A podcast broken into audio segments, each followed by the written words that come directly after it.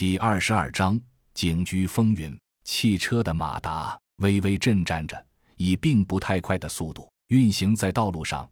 路两旁的萧索景象让车上每个人都心头低落。如果不是这该死的病毒，还是以前的日子，该多好啊！每天早上起来，随心情吃些什么，煎饼果子、豆腐脑、肯德基优惠早餐、手撕饼，或者随便吃什么。或者干脆什么都不吃，就在这路上溜，也是很美好的，不是吗？可惜这一切都化为了昨日的记忆，路旁只有破败、鲜血和死亡。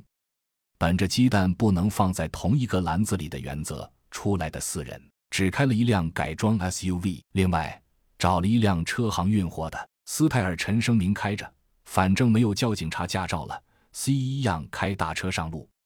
前面的 SUV 里。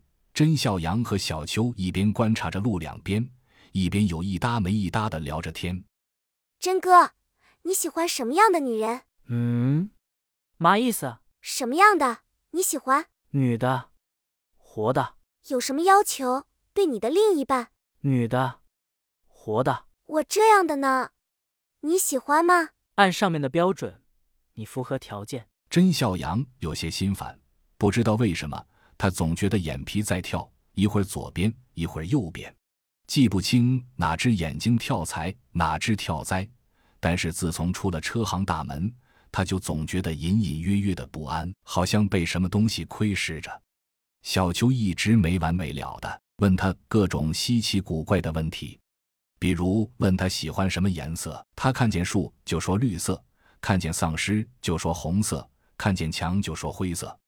又不好意思让小秋闭嘴，就这样随口答应着，精神却全神贯注的观察着周围的情况。一定有什么问题。甄笑阳心道，猛吸一口气，又强迫自己更专心。小秋也知道甄笑阳并不想说话，虽然不知道为什么，但是独处的机会太难得了，他不想放弃，于是就这么互相磨叽着。到了。一个挂在门上的警徽出现在眼帘里，甄笑阳硬生生压下了心头的不安，刹住车，对小秋说：“你就在车里，情况不对就按喇叭，明白吗？”小秋知道以自己的战斗力跟着去就是累赘，于是点了点头。甄笑阳又说：“进去了就把车掉头，头朝外，随时准备走。”小秋终于感觉出甄笑阳的不对，他很谨慎地问：“怎么了？”